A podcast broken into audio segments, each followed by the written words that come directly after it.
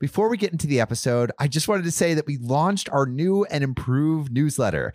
Every other week, we send you a short email jam packed with actionable advice from the lives of our founders alongside other exclusive content. Basically, it's your toolkit to become a better leader. If you'd like to get in on the ground floor, visit findingfounders.co slash subscribe or check the link in the show notes. All right, let's get into it.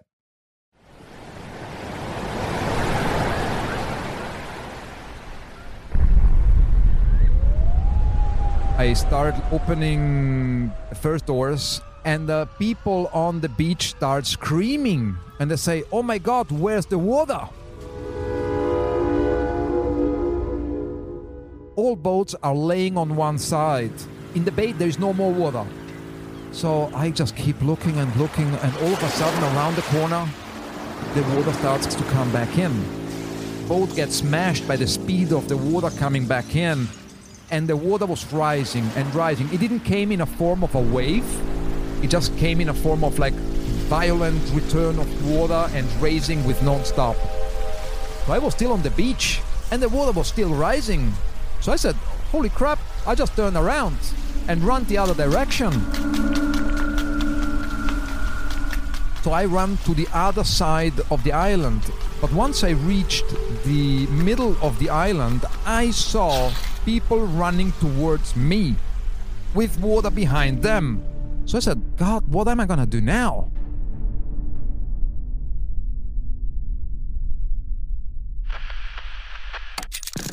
It starts with just taking that leap.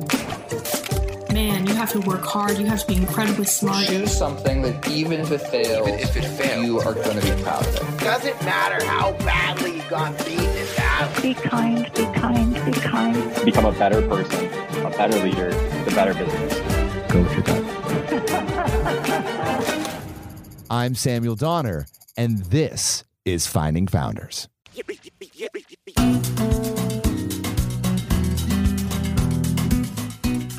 Welcome to episode two of our series on ecotourism in Cabo, Mexico, where we'll be discovering the stories of locals, their culture, and the landscape that makes up one of the world's top tourist destinations.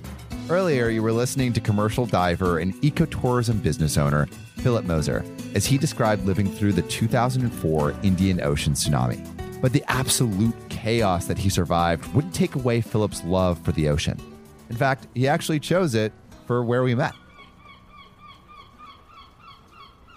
Could you just describe what is going on around us right now? I decided that the best location here for our interview would be the ocean, the actual reason of my life, I would say. We choose like a tranquil spot here in the out in the bay of Cabo San Lucas, so we can see on our background is the arch, the most iconic highlight of Cabo San Lucas. We can see all the city, we can see the mountains in the background, and probably very soon we'll see some crazy animals too. If you spot one, uh, definitely give me a shout. Yeah, of course. Yeah, we are in the middle of the mobula rays season. Those rays uh, jump out of the water up to three meters. It could be very interesting. Oh my could God. Happen anytime. Just watch out. This is the first time that since I've been here that I've been out on the water and wow, it's it's beautiful.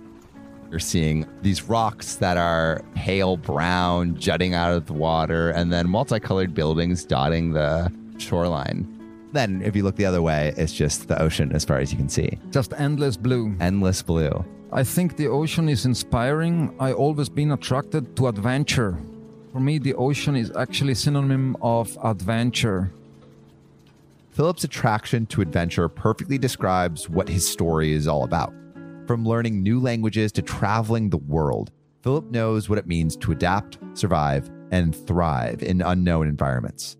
His love of travel and marine life has taken him to Italy, Australia, Honduras, and even Thailand, until finally opening his own preservation business here in Cabo.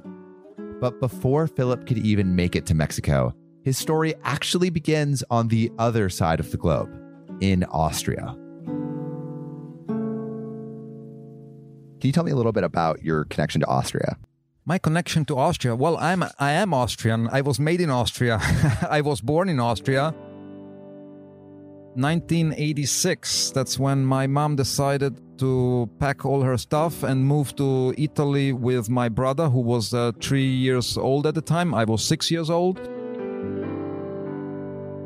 Do you remember anything about getting up and moving? It was a difficult time for me. I suffered a lot from the separation from my parents.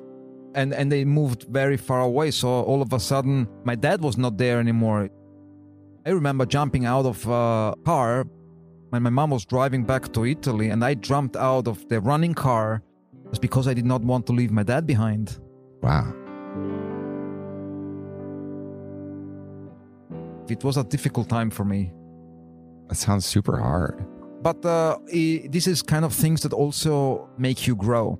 Like those experiences that you survive at the end make you stronger.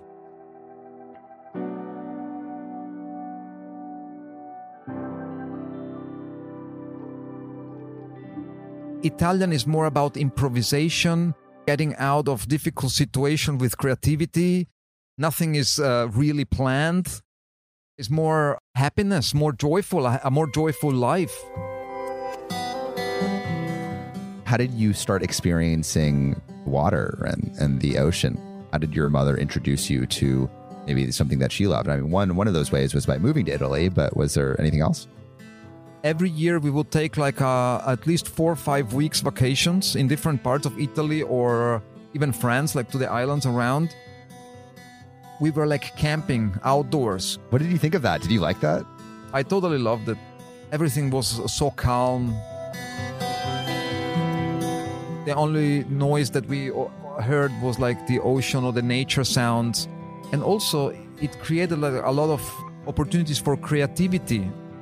She enjoyed being close to the ocean. She enjoyed the camping life. And she just wanted uh, to share this feeling this experience uh, with her with her children and i went that path i kept going because i liked that too With so much influence coming from his parents, Philip developed a deep appreciation for both nature and problem solving at a young age. In retrospect, he's able to pinpoint all these things that make him who he is and connect them back to his mom and dad. But they weren't the only factors that served as building blocks for where he is now.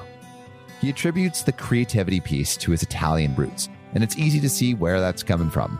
From the architects of the Roman Empire to the painters of the Renaissance to famous fashion houses like Versace and Gucci, Italy has had no shortage of creative innovation. creativity is, it doesn't mean eccentricity or extravagancy. It means uh, creativity is meant to give to a brand a style. But throughout his childhood, Philip was also immersed in nature, something that has been linked to increased creativity. Those long camping trips probably helped to enable high levels of engagement, promote stress reduction, and open up channels for creative thought. Being outside felt good. Being surrounded by trees and the ocean gave Philip a sense of peace, even after moving to a new country. But as the years passed, that passion for nature and creativity would have to take second place as Philip began thinking about what career path to follow. As you grew up and like went towards like high school and were thinking about college, what were you thinking about studying and, and where, where were your interests? That's an interesting question because back then I remember that I was a little bit lost. I did not know exactly what I wanted in life. Nothing seemed to be really appealing to me. So I took the path that most of my friends took, the mechanical engineering path.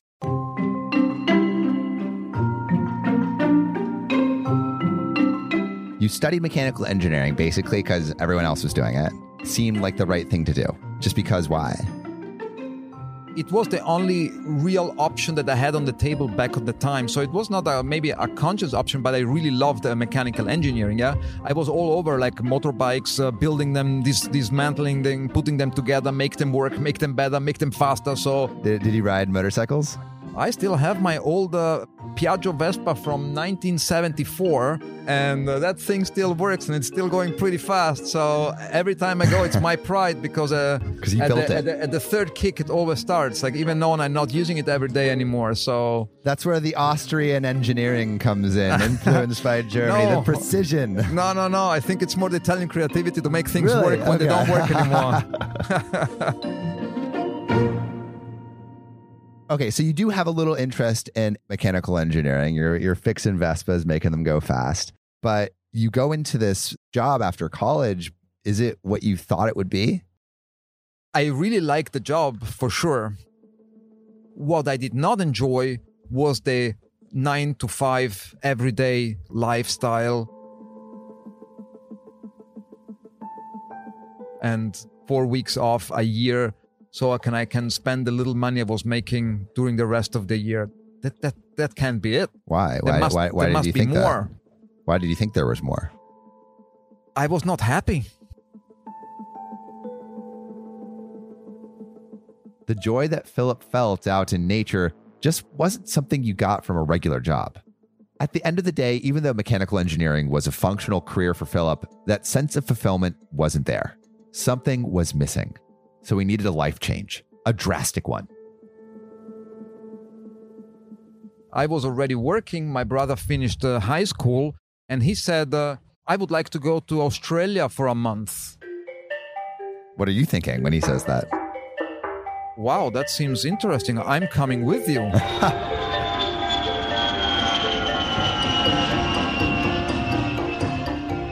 My life is about exploring, I guess. That's what I found out in Australia. I needed to do more exploring. I wanted to be around people.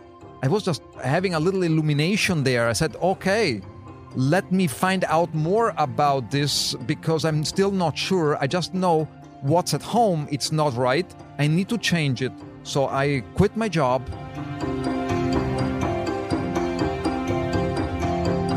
This is risky, right? Was it just easy to leave your job? It was not easy because back at that time I did not have a lot of money. I bought a ticket, a return ticket. I had $3,500 in my pocket, and that's all I had. I had like about two weeks' time to find uh, my way around, find a job, find a way to make money. Otherwise, I would have to take that return ticket to go back home. I had very little English skills back then. Right, because you're only speaking Italian and German. Italian and German. I had le- very little English lessons in my uh, mechanical school. So I remember sitting there in a youth hostel. I was like, my God, what am I going to do? I can't speak English. How am I going to find a job? I started using my creative skills, the Italian that was in me, trying to be like a nice person to be around. The assets that I had, I put them on the table and I needed to use them all to find a way to survive. The other option was like going home, and I would not consider that option, so I was willing to do everything in my hands to stay there as long as possible. So what did you do? I had the option of either taking like an English class, so I looked in these options and they were super expensive. I said, no way, can't do this. So I went the other way. I got drunk. I got drunk and tried to find as many English speaking girlfriends that I could. And that worked. Okay? Really? That's good. That's good enough. That's the best way to do it? I think so. Girls are the best motivation, and alcohol loosens you up. Okay? And that's how I think I, I learned English. Even though survival instincts may have helped Philip learn English, his early move to Italy also might have had something to do with it.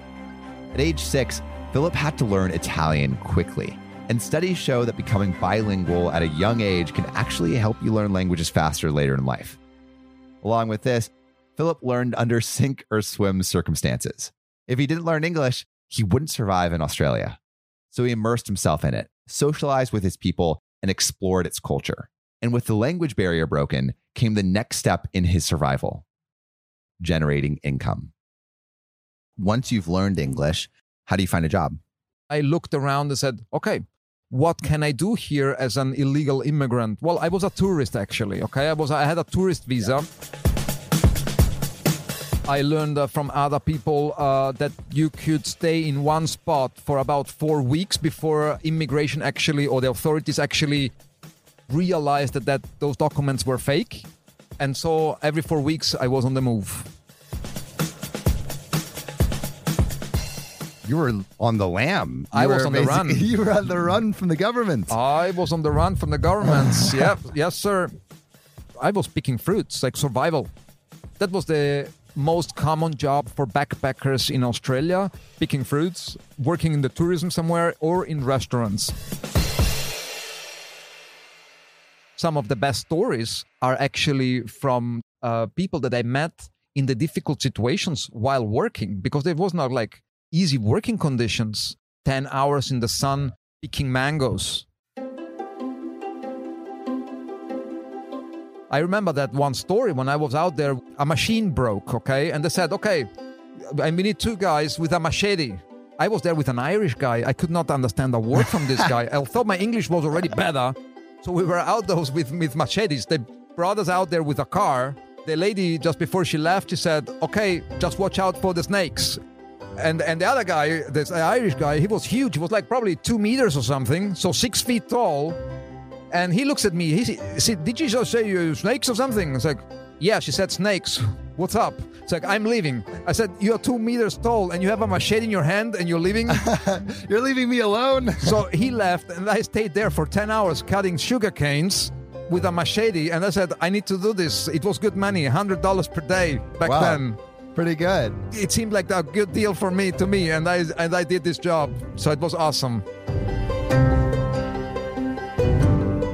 uh, after 10 months of Australia, I had made a lot of experiences. Uh, I picked up uh, survival skills. I found a new love uh, for the ocean because I started to figuring out like what I wanted to do in life, and I, I came closer to the ocean.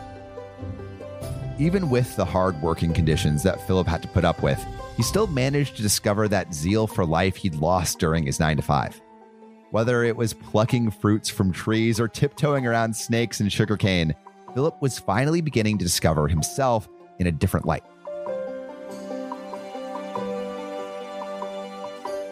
Now, just like when he first moved to Italy, he was exploring a different world, immersed in new perspectives. But while cutting sugarcane was a sweet gig, sorry, I couldn't resist, I know it's terrible, there was another career waiting that would change absolutely everything. Uh, we were picking fruits and uh, was hard uh, times uh, 10 hours out there picking capsicums and zucchinis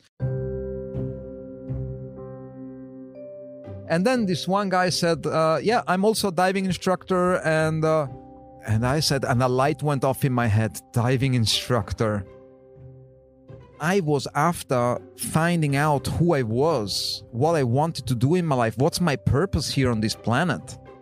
I thought like my purpose on this planet cannot be like a nine to five job and two weeks of vacation, three weeks of vacation a year. That cannot be it.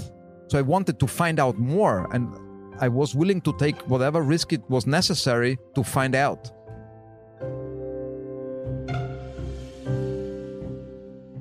all of a sudden all that fruit picking was making sense because I used that money to make my first diving certifications.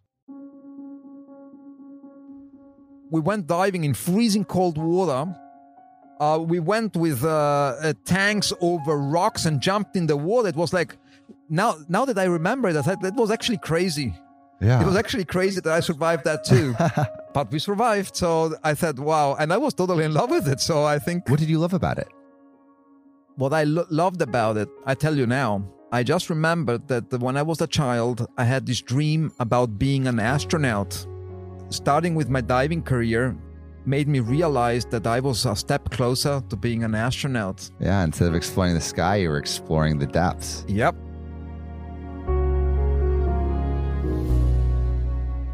It sounds like Philip was living the life, traveling to beautiful beaches, exploring the depths of the ocean. There's no denying it. That sounds way better than a nine to five. At long last, his childhood dream of becoming an astronaut, well, was at least kind of coming true, because now he had the chance to explore unknown worlds far below the ocean's surface. It's fascinating how the thing he wanted as a kid stuck with him after all these years. But it's not unusual for childhood aspirations to reveal passions and ambitions to follow one into adulthood. With only about 30% of people finding jobs in a field they'd always dreamed of, Philip was one of the lucky ones. Diving allowed him to combine his love for travel and nature into one pretty awesome career path. But despite all the success he was experiencing, the call for stability would soon call him back home. So, what happened after Australia, like after 10 months that I was traveling around of Australia, my bank account was close to zero. So I, I had an awesome time. I probably would have found like ways to uh, stay longer there, but it, the time felt right. And uh, my old uh, uh working colleagues called me back. So I took the opportunity, went back to Austria, went back to my old job for about a year and a half. So you're back at this job.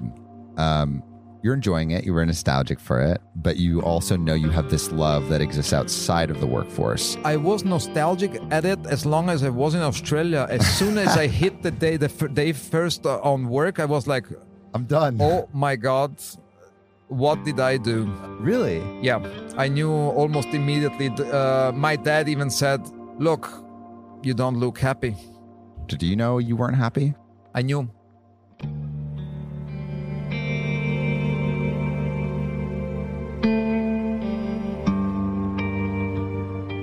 I'm also like a, a, a, a, guy that does not improvise decisions, okay? I was back home because I made a conscious decision, decision to go back to that work. And then when I went back, it was like, okay, I made a mistake. Now I need to figure out a new plan. It was a hard time because I needed to deal with myself in the sense of, okay, what's next? What comes next? What does come next? He had two choices. At a risk of sounding cliche, Philip's two options remind me of Robert Frost's famous poem, Road Not Taken. You know, the one that starts out with two roads diverged in a yellow wood, and I'm sorry I could not travel both. He had the mainstream path taken by so many others, which would mean returning to his old job and sense of security. And then there was the unconventional choice diving. But Philip chose to return home to a job he looked back on with nostalgia. Having run out of money, a return to the familiar felt like the obvious choice. But his job and his home didn't make him happy, and the discontentment he felt before he left returned. But life is a series of choices, and few choices are completely permanent. So it's time to reevaluate, to cut the cord again and leave.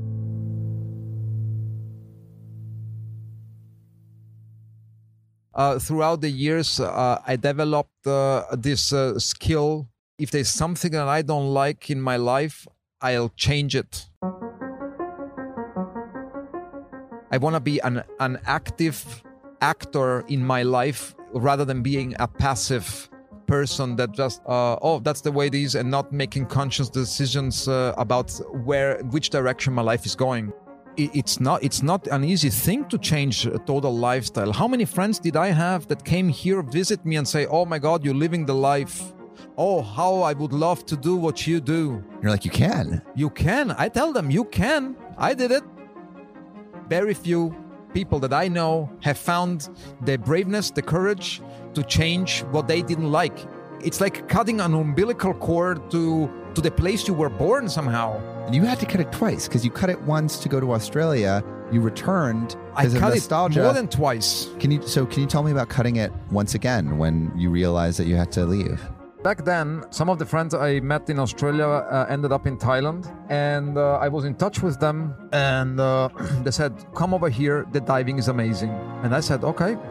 So once again, I decided to quit uh, my job, sell everything unnecessary that I had in my possession.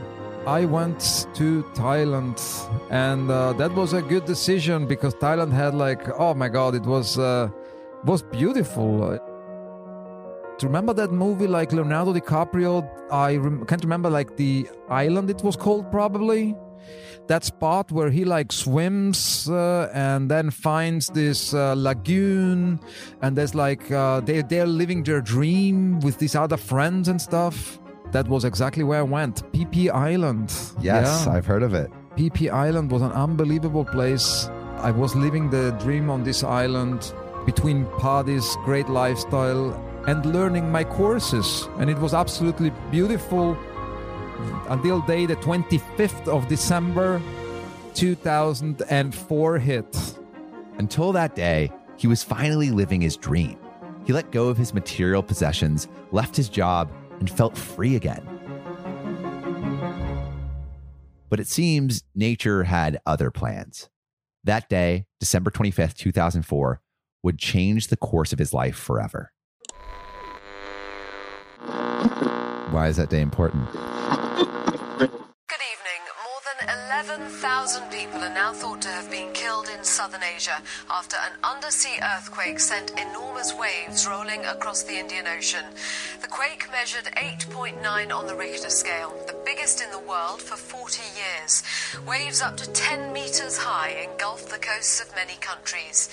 The quake's epicenter was It's very important because it was like uh, life changing in the sense of it almost ended my life.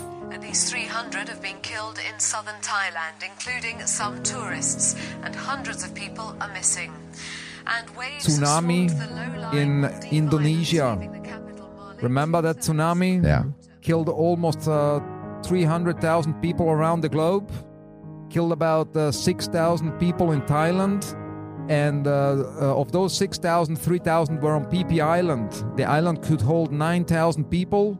3,000 died, which means like one out of three. So my chances were like pretty high to get hit. Can you tell me about that day? it was the day after Christmas, okay? So I still remember everything like uh, in the dive team, dive shop that I was working on. On the 24th at night, we were all there at the dive shop celebrating, exchanging presents, uh, drinking beers, having fun. And when midnight kicked in, I said, okay, I'm going because tomorrow I have to work. So I did not want to show up drunk. While everybody was still partying, I left the party, went home, uh, and went sleeping. And at 10 o'clock, uh, it was my turn to open the shop. So I had the key of the shop. I started like opening the door, the first doors, and uh, people on the beach start screaming, and they say, "Oh my God, where's the water?"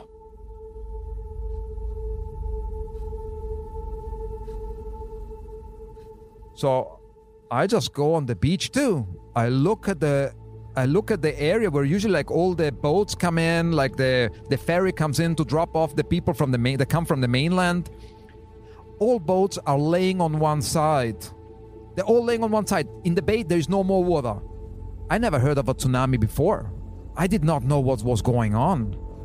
So I just keep looking and looking, and all of a sudden, around the corner, the water starts to come back in, and a huge uh, whirlpool starts to form in this uh, in this bay, and the boat gets smashed by the speed of the water coming back in, smashing one to each other. Boom, boom, boom, boom. So I was still on the beach, and the water was still rising. So I said, "Holy crap!" I just turned around and run the other direction. I had water coming behind me. So I ran to the other side of the island. It's not like I decided to run to the other side of the island. It's like I had water behind. I just ran to the other direction. But once I reached the middle of the island, I saw people running towards me with water behind them. So I said, God, what am I going to do now? So I just jumped on a table of a souvenir shop that was there, uh, hung on something so that the currents would not drag me away. So I was on this table, the water came up to my neck, and that's it. Uh, I could not tell you how long uh, it took from uh, when I saw the water disappearing to when uh, I had the water coming up to my neck. Like a war, everything was destroyed.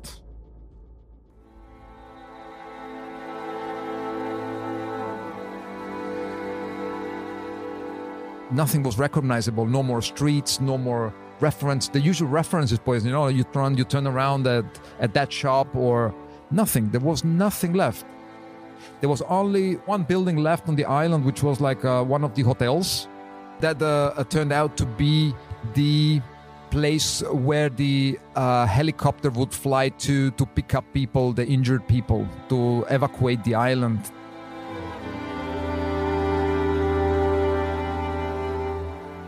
The evacuation point stands as the one building left on the island. Just as Philip had felt stranded, somehow clinging on to withstand the tsunami, that tsunami killed nearly 230,000 people that day. To put it into perspective, this was the deadliest natural disaster in the 21st century. The earthquake that caused it released energy estimated to equal 23,000 Hiroshima type atomic bombs, The tsunami's waves reached almost 100 feet, rushing across the ocean at 500 miles per hour. Despite this, Philip managed to survive, and he put those survival skills to good use. I helped a lot of people too. Turns out that one of the uh, last courses that I did before the tsunami hit was the EFR, the Emergency First Responder Tour uh, course. And I used all my skills that I could. I found out in that occasion that uh, I think I'm a survivor. I can survive in the most difficult uh, uh, situations. You know, like when there's like an emergency situation, you can react or you can stay total passive like you don't know you go, you can go into panic and i do whatever i can uh, to survive and help other people on the note of survival like that's kind of how you've, you've explained a lot of your story when you were talking about picking up languages you explained it through the lens of surviving and then you when you when you talked about australia you talked about it through the lens of picking up survival skills to get enough money and now I feel all those other examples are, are, are metaphorical surviving. This is literal life and death. I think life is about to learn how to survive your lifetime. Learning a job, learning how to do a job is like learning a skill that keeps you alive here on this planet. That's how I like to look at it. Like you pick up skills every time you do something new. You learn something new.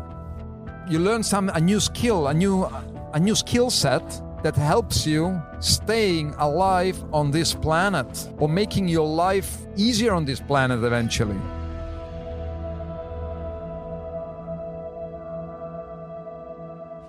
So, for example, uh, in those two days that I was on the island uh, um, before total evacuation, I was able to build two stretchers out of materials that I found around bamboo sticks and uh, sheets, bed sheets. And with those stretchers, we were carrying injured people that could not walk to the helicopter place for evacuation. And that's the, the job that I did for two days during nighttime when it was no longer possible to walk on the debris i was going into the uh, restaurants there was no more electricity on the island uh, so all the food was going off uh, in the fridges so I went into the restaurants, take out all the food, made fire, cooked food, bring it around to all the people that could no longer walk or could no longer uh, help themselves.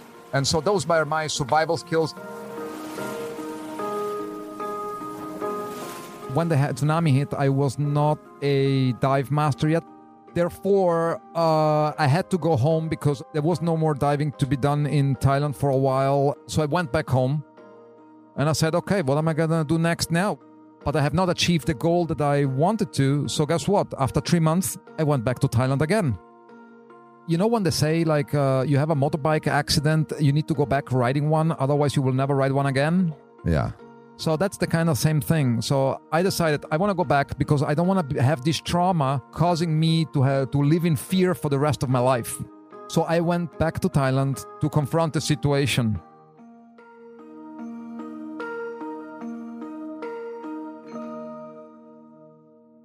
Philip returned to Thailand to finish his diving certification and to confront his trauma, to put the rest of the vestiges of the tsunami and dreams unanswered that haunted his future. There are four well known responses to trauma fight, flight, freeze, or fawn. Philip chose the first option to fight, pushing through the obstacles and mental blocks that stood in the way of getting his dream.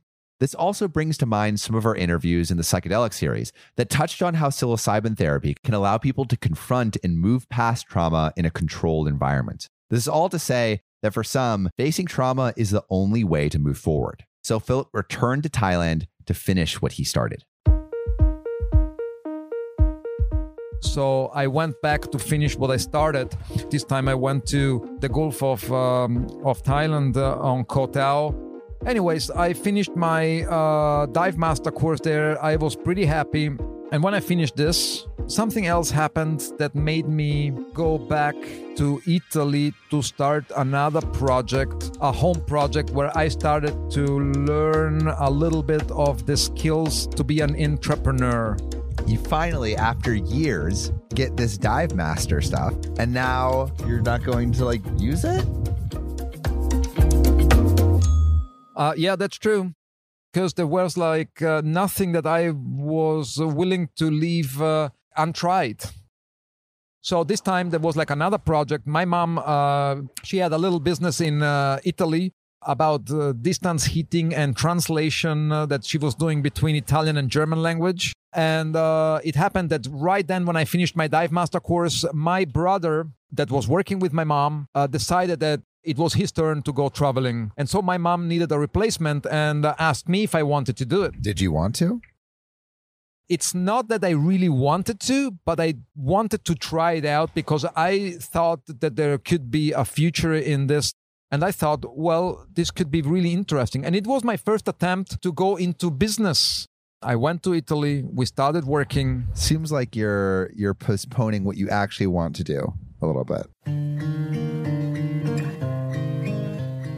Well, you know, the years between 20 and 30 were like the exploration years. Back then I was 26 years old and I still did not know exactly what I wanted to do. That's that's how I see it too. Some people go to university, learn a set of skills and then use them for the rest of their life. Okay? I was just traveling world to learning the skills and uh, learning different languages, learning uh, how to network, learning how to quickly adapt to a new environment. Surviving. It's kind of funny. A lot of people's learnings come from college, but we kind of skipped over that. And then it seems like every like all of the business things that you use to survive now, you learn through your travels. That's correct. And I think um, traveling was my university. I actually call it my university.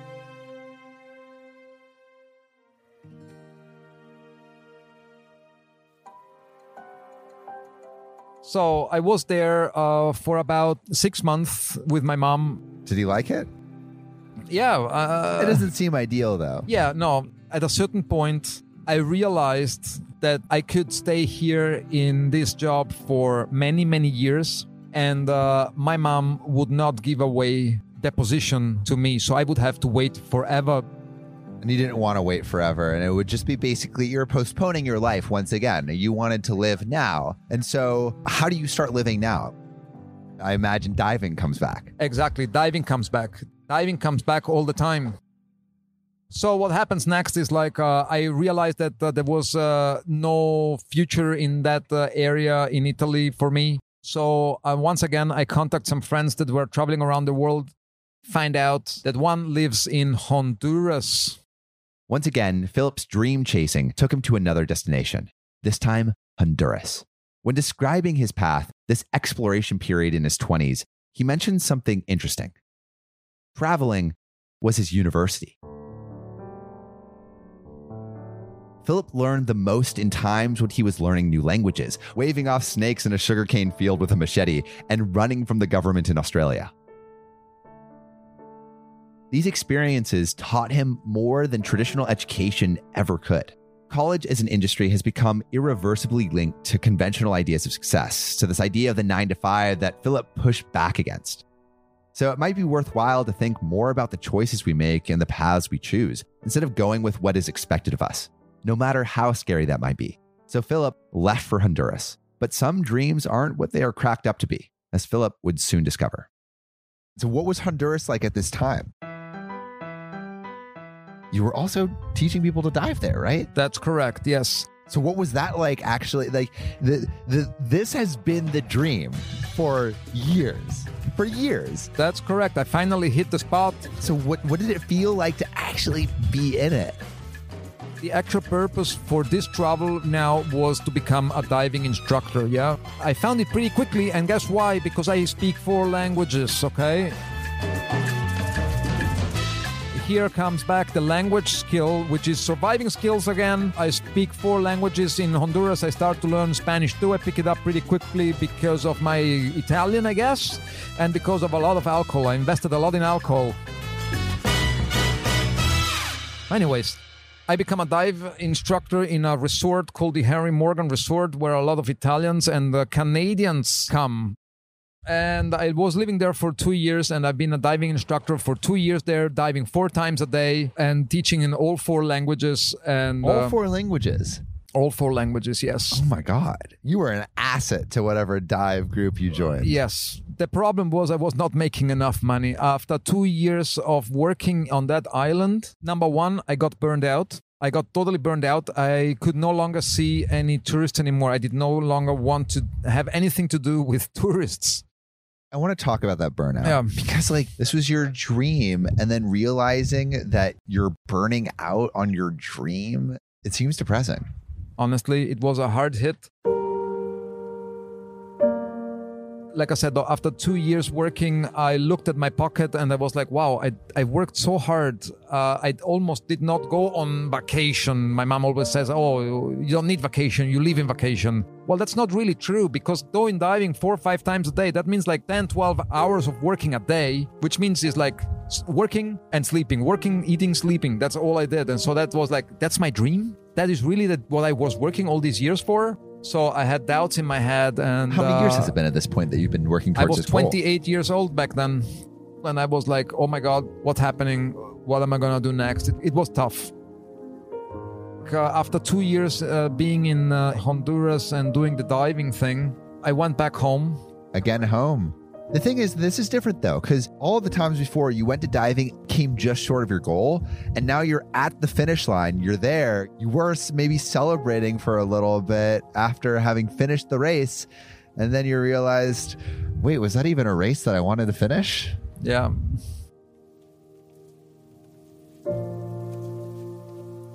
It was back then when I had to take a little break and think, okay, w- what's coming next? Because I reached like a, an age of where decisions need to be made. But I was not ready yet to make any major decisions. So, all right, keep experimenting, man. So I talked to somebody about commercial diving. A lot of people think they need to settle somewhere to make strides in their career, but experimenting had proven to be just as lucrative for Philip. Learning to become a diving instructor took him across the world, taught him four languages, brought new friendships, and even led him to save lives. Like I said, it was like Philip worked tirelessly to finish a race that ended up not even being the right race for him. But as he ran, Philip was gaining endurance and strength. The finish line is never the end point for a determined runner. It's the starting point for the next challenge. And Philip would definitely need the strength from his last race to take on what was coming. I said commercial diving, huh? Let's have a look at it, what that is, okay? So all of a sudden, I found myself uh, on the internet looking on YouTube, researching about commercial diving, and I see this video of uh, these divers with a helmet on. This one diver is in a bell in complete darkness, opens, he goes out, going down a depth at 200 meters, going working, and there's like this uh, really cool soundtrack and the song is Nightwish. It's called Nightwish, but it's unbelievable and it gave me goosebumps. And I realized I need to do this. There's no way I cannot do this. Commercial diving pretty much is like everything that you do, it's like dirt work underwater. So basically, anything that needs a diver to go underneath the water To repair build stuff, something to, to repair do dirty jobs. Yeah. That's what you would do. Exactly. But this specific branch was like saturation diving, okay? Saturation diving is like diving at depth, at deep, deep depths. Yes, but because nitrogen poisoning is it? It's decom- called decompression sickness. And you can die from that. Correct, yes. There's different techniques on how you can dive, okay? And one of them is like called saturation divers, which means you live in a hyperbaric chamber, living on a pressure that is the same pressure as uh, at the depth that you are working on. That uh, hyperbaric chamber is on a boat. And then there is this bell where you enter. They lower you down at working depth. The hatch opens only when the inside pressure is exactly as the outside pressure. You go out and you work at that depth. Pretty much you are always at the same pressure. So the nitrogen bubbles that you were talking about that form the decompression sickness actually don't kill you. When I finish to work, then I have to decompress for about three, four days, depending on depth that I'm working on, to come back to normal atmosphere pressure. So you pretty much live like an astronaut. This is closer to your astronaut dream, basically. That's correct. I'm there. I'm there. That my dream. I realized it once I was in the chamber. I was like, I'm, I'm there. I ended up for six months uh, going back and forth like three times to Nigeria. We had security following us 24 7. we had like three little boats, heavily armed with machine guns that were Machine guns? Yeah. My were God. circling around us 24 7 just to make sure that an unidentified boat comes closer, they come and catch it. Okay? And we had three times pirate alarms. Can you imagine? 2010, we had pirate alarms. Oh my God. Why were you doing this job? I mean, I, I know it was part of it was because maybe it, it seemed like a cool job and it was closer to that astronaut dream. But was it to prove something to yourself? Why? Because it's so dangerous. Yeah, I think uh, the real reason I did this uh, was I wanted to do a job in my life where I could find out about my limits. How much can I endure? I want to do it now because I was still single. And that was the purpose. Like I said, I watched those videos on YouTube. I got so inspired, and that music it comes onto my to my mind all the time. And I said, "Oh my God, I need to do this." And uh, I made a plan I found actually in Italy a school that uh, some uh, fundings by the European community. So the course actually was for free. And I said, okay, I have to do this. I'm jumping right on it. And I did it. I still love the ocean. I love the idea of diving. I was just sick of tourists. At what point did you feel you wanted to stop or change? And why? You remember when I said that I was working for two years in Honduras and I walked off with $3,000 in my pocket? Sometimes I need to make some real money here because otherwise I'll be always on the brink of bankruptcy. And that job was giving me also that opportunity. I thought, I'm going to do this until I have enough money to go and start a business. It would give him enough money for sure, but Philip would also have to be alive and well to start a business at all, which in saturation diving isn't exactly guaranteed. But that's the exact kind of risk that Philip wanted to take. If he could overcome the risk of electrocution, hypothermia, drowning, and explosions that accompany saturation diving, then starting up a business would feel like nothing. So while I don't know if I can recommend everyone put themselves at risk of electrocution and hypothermia, I can recommend choosing to do something that scares you or seems beyond your ability. Whether it's running a marathon or skydiving, there's no better feeling than making it through something we once feared. It's a refreshing reality check, reminding us of how much we can accomplish when we ignore self doubt. Philip would walk out of there not just with the funds to start his own business, but also the confidence to execute it. Wait, why why did you want to start a business? Actually, I was not thinking about business. I just wanted to have my bank account filled up and see what I will be able to do with it. Okay. I reached the point where I wanted to be. I became a commercial diver. I had imag- incredible experiences diving. Shifts of 12 hours, seven days a week for two months in a row in really harsh conditions brought me to my limits. And the job in Nigeria finished. So I had money in my pockets and uh, I was ready for a vacation. And again, I looked to my friends that I had around and uh, wrote an email and said, Hey, where are you? Cabo San Lucas, Mexico. Uh, after three months being here uh, with uh, a friend, uh, we thought about uh, starting a diving business. And at the same time, I found uh, the love of my life. Okay, the mother of my three children now. I did not know back then, right? But it was at the beginning of something. I, I felt it like the business had a good idea, the relationship that was just at the very beginning. But I thought, you know what? right at the same time when my flight back uh, was about to happen, the company I was working for called me and said, Hey, we got a new project coming up. Would you like to come uh, and uh, join us? Commercial diving again. That's the umbilical cord. Well, maybe maybe somewhat of the umbilical cord coming back. We are there. We're there. We're about to cut it. Because I told them, look, uh, you know what? I have a good feeling about the projects that are here. I need to give it a shot. I need to see how these things work out. So I told them, you know what? Let me please skip the first shift. Call me back in two months because it's two months uh, uh, shifts more or less. And uh, let's talk uh, in November. They called me in November. I said, um, you know what? I'm not coming home. And that's the last time I touched base with a commercial diving company. It's funny, we're saying the umbilical cord was cut, but it seems like Philip had found another to attach to. He'd found a place that felt even more like home than the one he came from. A lot of people cling to the comfort of a place they once knew. But just because we know something well doesn't mean it's meant for us. Philip followed his intuition and let it take him around the world. It took years of exploring an uncertain path, but it led him to the perfect fit. And like all things in life, it didn't come without its challenges. You know, there is a song by Johnny Cash that says, When you fall in love with uh, the land as well as with a woman, then it's true love. Well, I guess that's what happened to me.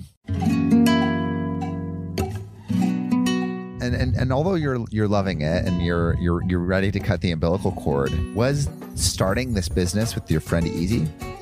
no, nothing at all. Nothing was easy. I barely got in touch with the Mexican culture. My uh, so I had to learn about the Mexican culture and their way to make business. Uh, and then uh, my first partner was like a Canadian, which uh, the first partnership actually went down the hills. It, it was not that good we had some disagreements uh, when money comes in between and partnerships it's always always difficult. So uh, it's another lesson that i learned there uh, never make any partnership with friends or family because when there's money in between relationship go down the go downhill. That's a lesson that i learned um, can you tell me about some of those conversations as it went downhill and well, it was like an imbalance about uh, how much money each of the partners put on the table and the other one the amount of work that each uh, partner was doing for this uh, for this project the project did not take off uh, as quickly as we wanted it to. Uh, it was not successful at the beginning but i knew that this partner was not the right one. So we uh, we decided to break up and i carried on on my own my own path okay? I did not have to deal anymore with a person that was not as collaborative, that did not have the financially wise that I was doing. So I was on my own pretty much. And uh, I found out uh, that I was working pretty good on my own, like very quickly decision making, decision process making. But even though you were working better on your own, I mean, for me, I, I feel, you know, thing, things are, are working well with what I'm doing, but there are times, you know, during during the months, during the quarters, during the years, where I'm like, what the fuck am I doing? like, what is going on? Do I even have direction here? Did you ever have moments like that? Well, yeah. At this point, I was dreaming like about having my own dive shop, and I had a pretty good idea of what a diving shop was.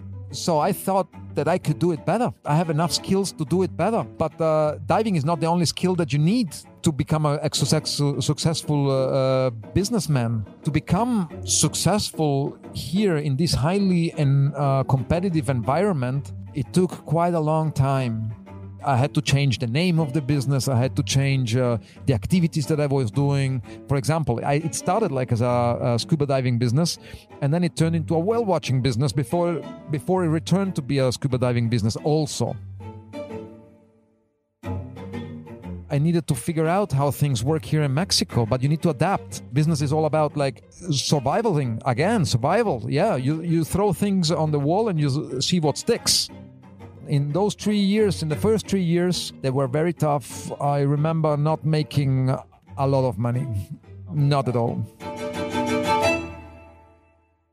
I remember being in my office at five o'clock in the morning. I called my dad and I could no longer hold it. I cried like th- that was probably the last time I cried that I can remember crying because I was totally broken. I was like, oh my god, I put so in so many hours. I put so much effort in all this. Uh, I think uh, I thought I was doing the right things, and uh, everything I got was like failure all around me, like problems and failure, and like, oh my god. I thought like I'm better off like being an employee somewhere and not having all these worries. And uh, yeah, so that was a, a, one of the crucial moments. How do you how do you come back from that? Not giving up you can't lose if you never give up.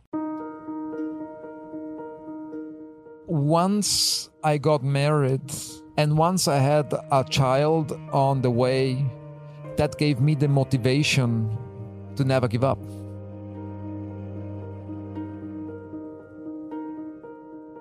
knowing that I was going to be responsible for another human being, my, my, my first daughter, I was like, this changed my life. It gave me a total different focus. I was like working so hard because I, I'm the provider for her future. And so that gave me the motivation to never give up.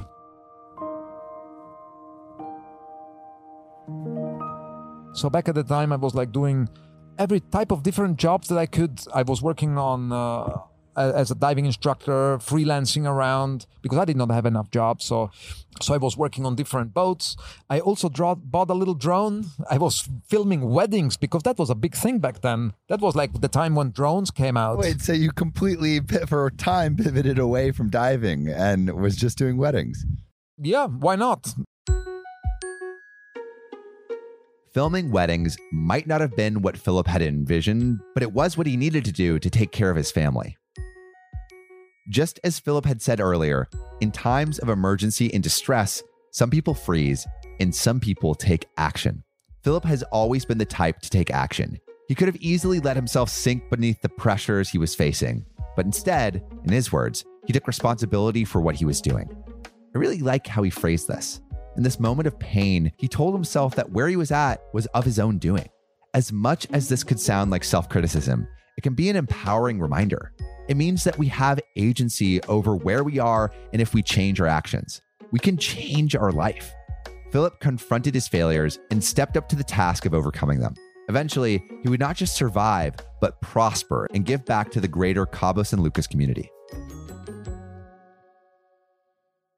year after year things uh, uh, became better and better and that be- and that was mostly because uh, of the good reputation that we started building okay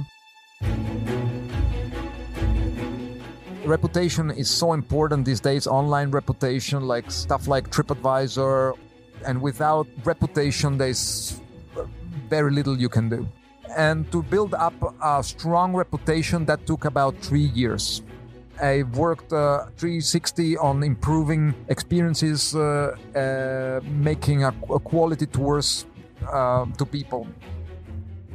Uh, one of the ideas that I had for my tours was that I wanted to make my tours educational. Okay, you know, you want, you want to diversify a little bit from everything that uh, was to be found in Cabo, and so I thought about like hiring marine biologists.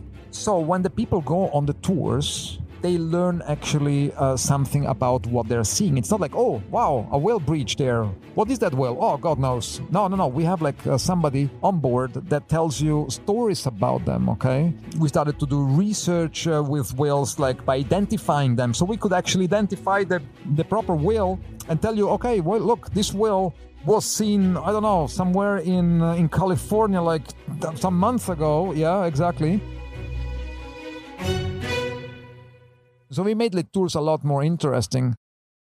And also, just a story that I'll, I'll put in here is, is, is talking to the other people in the ecotourism space. What it seems like companies like yours have been doing is you've made it more profitable to protect wildlife than to destroy it.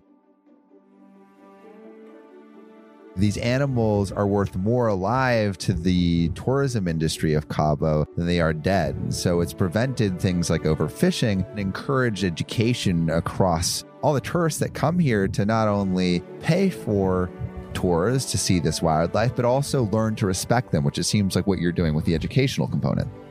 Yeah, exactly. Part of our education is like uh, uh, going to school. So we visited, we made deals with different uh, uh, schools here in Cabo and with the orphanage as well to give everybody the, the opportunity to learn about the ocean because a lot of these kids here live so close to the ocean but actually never go to the ocean.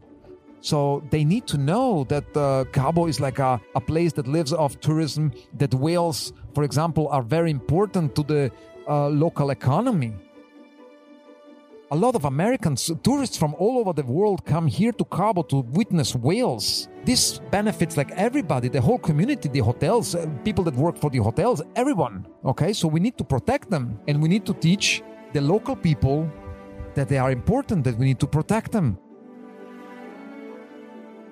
You see, like all these projects are not projects are projects for profit, okay? These are all projects to give back to the community, yeah, and to raise awareness about the importance of the ocean. Marine life disturbance is one of the most important issues of our time, and Philip is now a part of the solution. Just like when the tsunami hit, once Philip ensured his own security, he immediately sought out what he could do for others. For the most part, when tourist companies decide to scale, sustainability is destroyed. These companies are what have caused the overdevelopment threatening Baja's marine environment. While they thrive off of exploitation, Philip has found a way for his business to thrive off of altruism. The more Cabo Trek inspires and educates their guests to take care of the world, the more their customers actually enjoy their experience. And the more guests that flock to this experience, the more Philip can support additional environmental projects. He's created a feedback loop that continuously promotes environmental justice. It took Philip time to discover how he'd contribute to the world, but the lessons that led him there made it well worth the wait.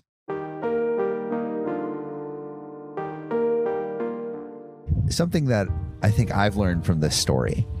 It's just talking about survival and also the moments where your your life anything that you you care about is put into jeopardy. Those are the moments where you can learn the most because there is a need. And that's how you learn languages. There was a need when you you were uh, thrown in, into to italy uh, you learned italian in three months. When you came to cabo you did the same with your business you learned how to conduct business and you learned how to survive because it was necessary. It was necessary to support your family. And you brought all these skills with you because you put yourself in situations that tested your limits. Like when you were talking about uh, the commercial diving. I think that's something that I'm pulling away from this conversation is pushing that comfort zone um, to learn. And it seems like that's what you've been doing your whole life. Yeah, exactly. Um, I was pushing the limits. I was pushing the limits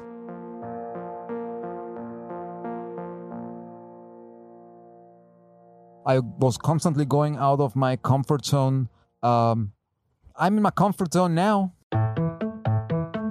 There's nothing I would like to change. COVID actually changed uh, a little bit, uh, took me out of my comfort zone, and I'm making a lot of changes in my business right now in order to survive again uh, because it's tough times. So we are modifying the way we've been doing things the last three, four years. Try to uh, to grow the business, uh, make the business more independent, more independent from me, so that the business works on its own. And once this happens, uh, I have another bunch of ideas that I'm working on and uh, that I'm willing to develop. I'm constantly looking for new things to do, new challenges, and um, yeah, and keep life exciting.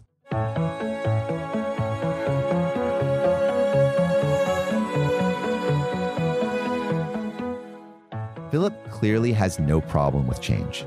This is what led him to stay present and learn from these moments of discomfort.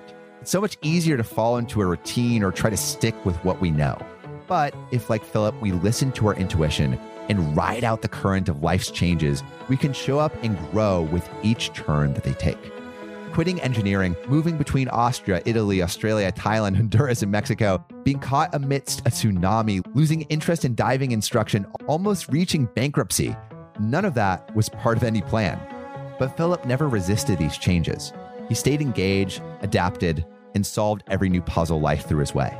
His openness to change has made him a lifelong learner, someone who decades into his career is still willing and eager to challenge himself. Of course, he has his support system, his family, his wife, above all else, he told me later, was so important throughout each change in his life.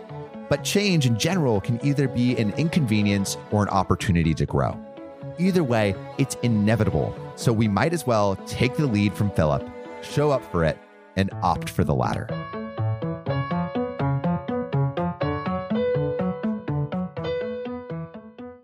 Thank you so much for listening. If you haven't already, make sure to subscribe, rate the podcast five stars, and share with a friend. If you have any questions or comments, DM us at Finding Founders Podcast on Instagram, LinkedIn, or Facebook. Finding Founders is produced and hosted by me, Samuel Donner. Our Chief of Staff and Operations is Jessica Lynn. Our audio editing team lead is Adrian Tapia. Support from Matt Fernandez, Sophia Donner, Aaron Devereaux, Nicholas Guzman, Ashley Jimenez. Tomas Renteria, Nathan Tower, Callan Turnbull, Lauren Yamada, and Maura Lynch. Our outreach and research lead is Ankita Nambiar, with support from Miriam Arden, Sarah Hobson, Lisa Le, Kenny Ong, Melody Sopani, Charisse Tan, and Marie Vaughn. Our writing team lead is Elizabeth Bowen with support from Natalie Agnew, Abigail Azurdia, Elise Caldwell, Harrison Duffy, Alexandra Huntalis Adams, Kylie McCreary, Beatrice Phillips, and Virla Seminario. Our design team lead is Shruti Ramanand with support from Sohail Amatya, Tiffany Dang, Anna Rivelli, and Allison Wong. The video editing team is Eli Lawrence with support from Melanie Mack. And Linda Tapia. To see more of what we're up to, subscribe to our newsletter at findingfounders.com. Thanks again for listening and see you next week.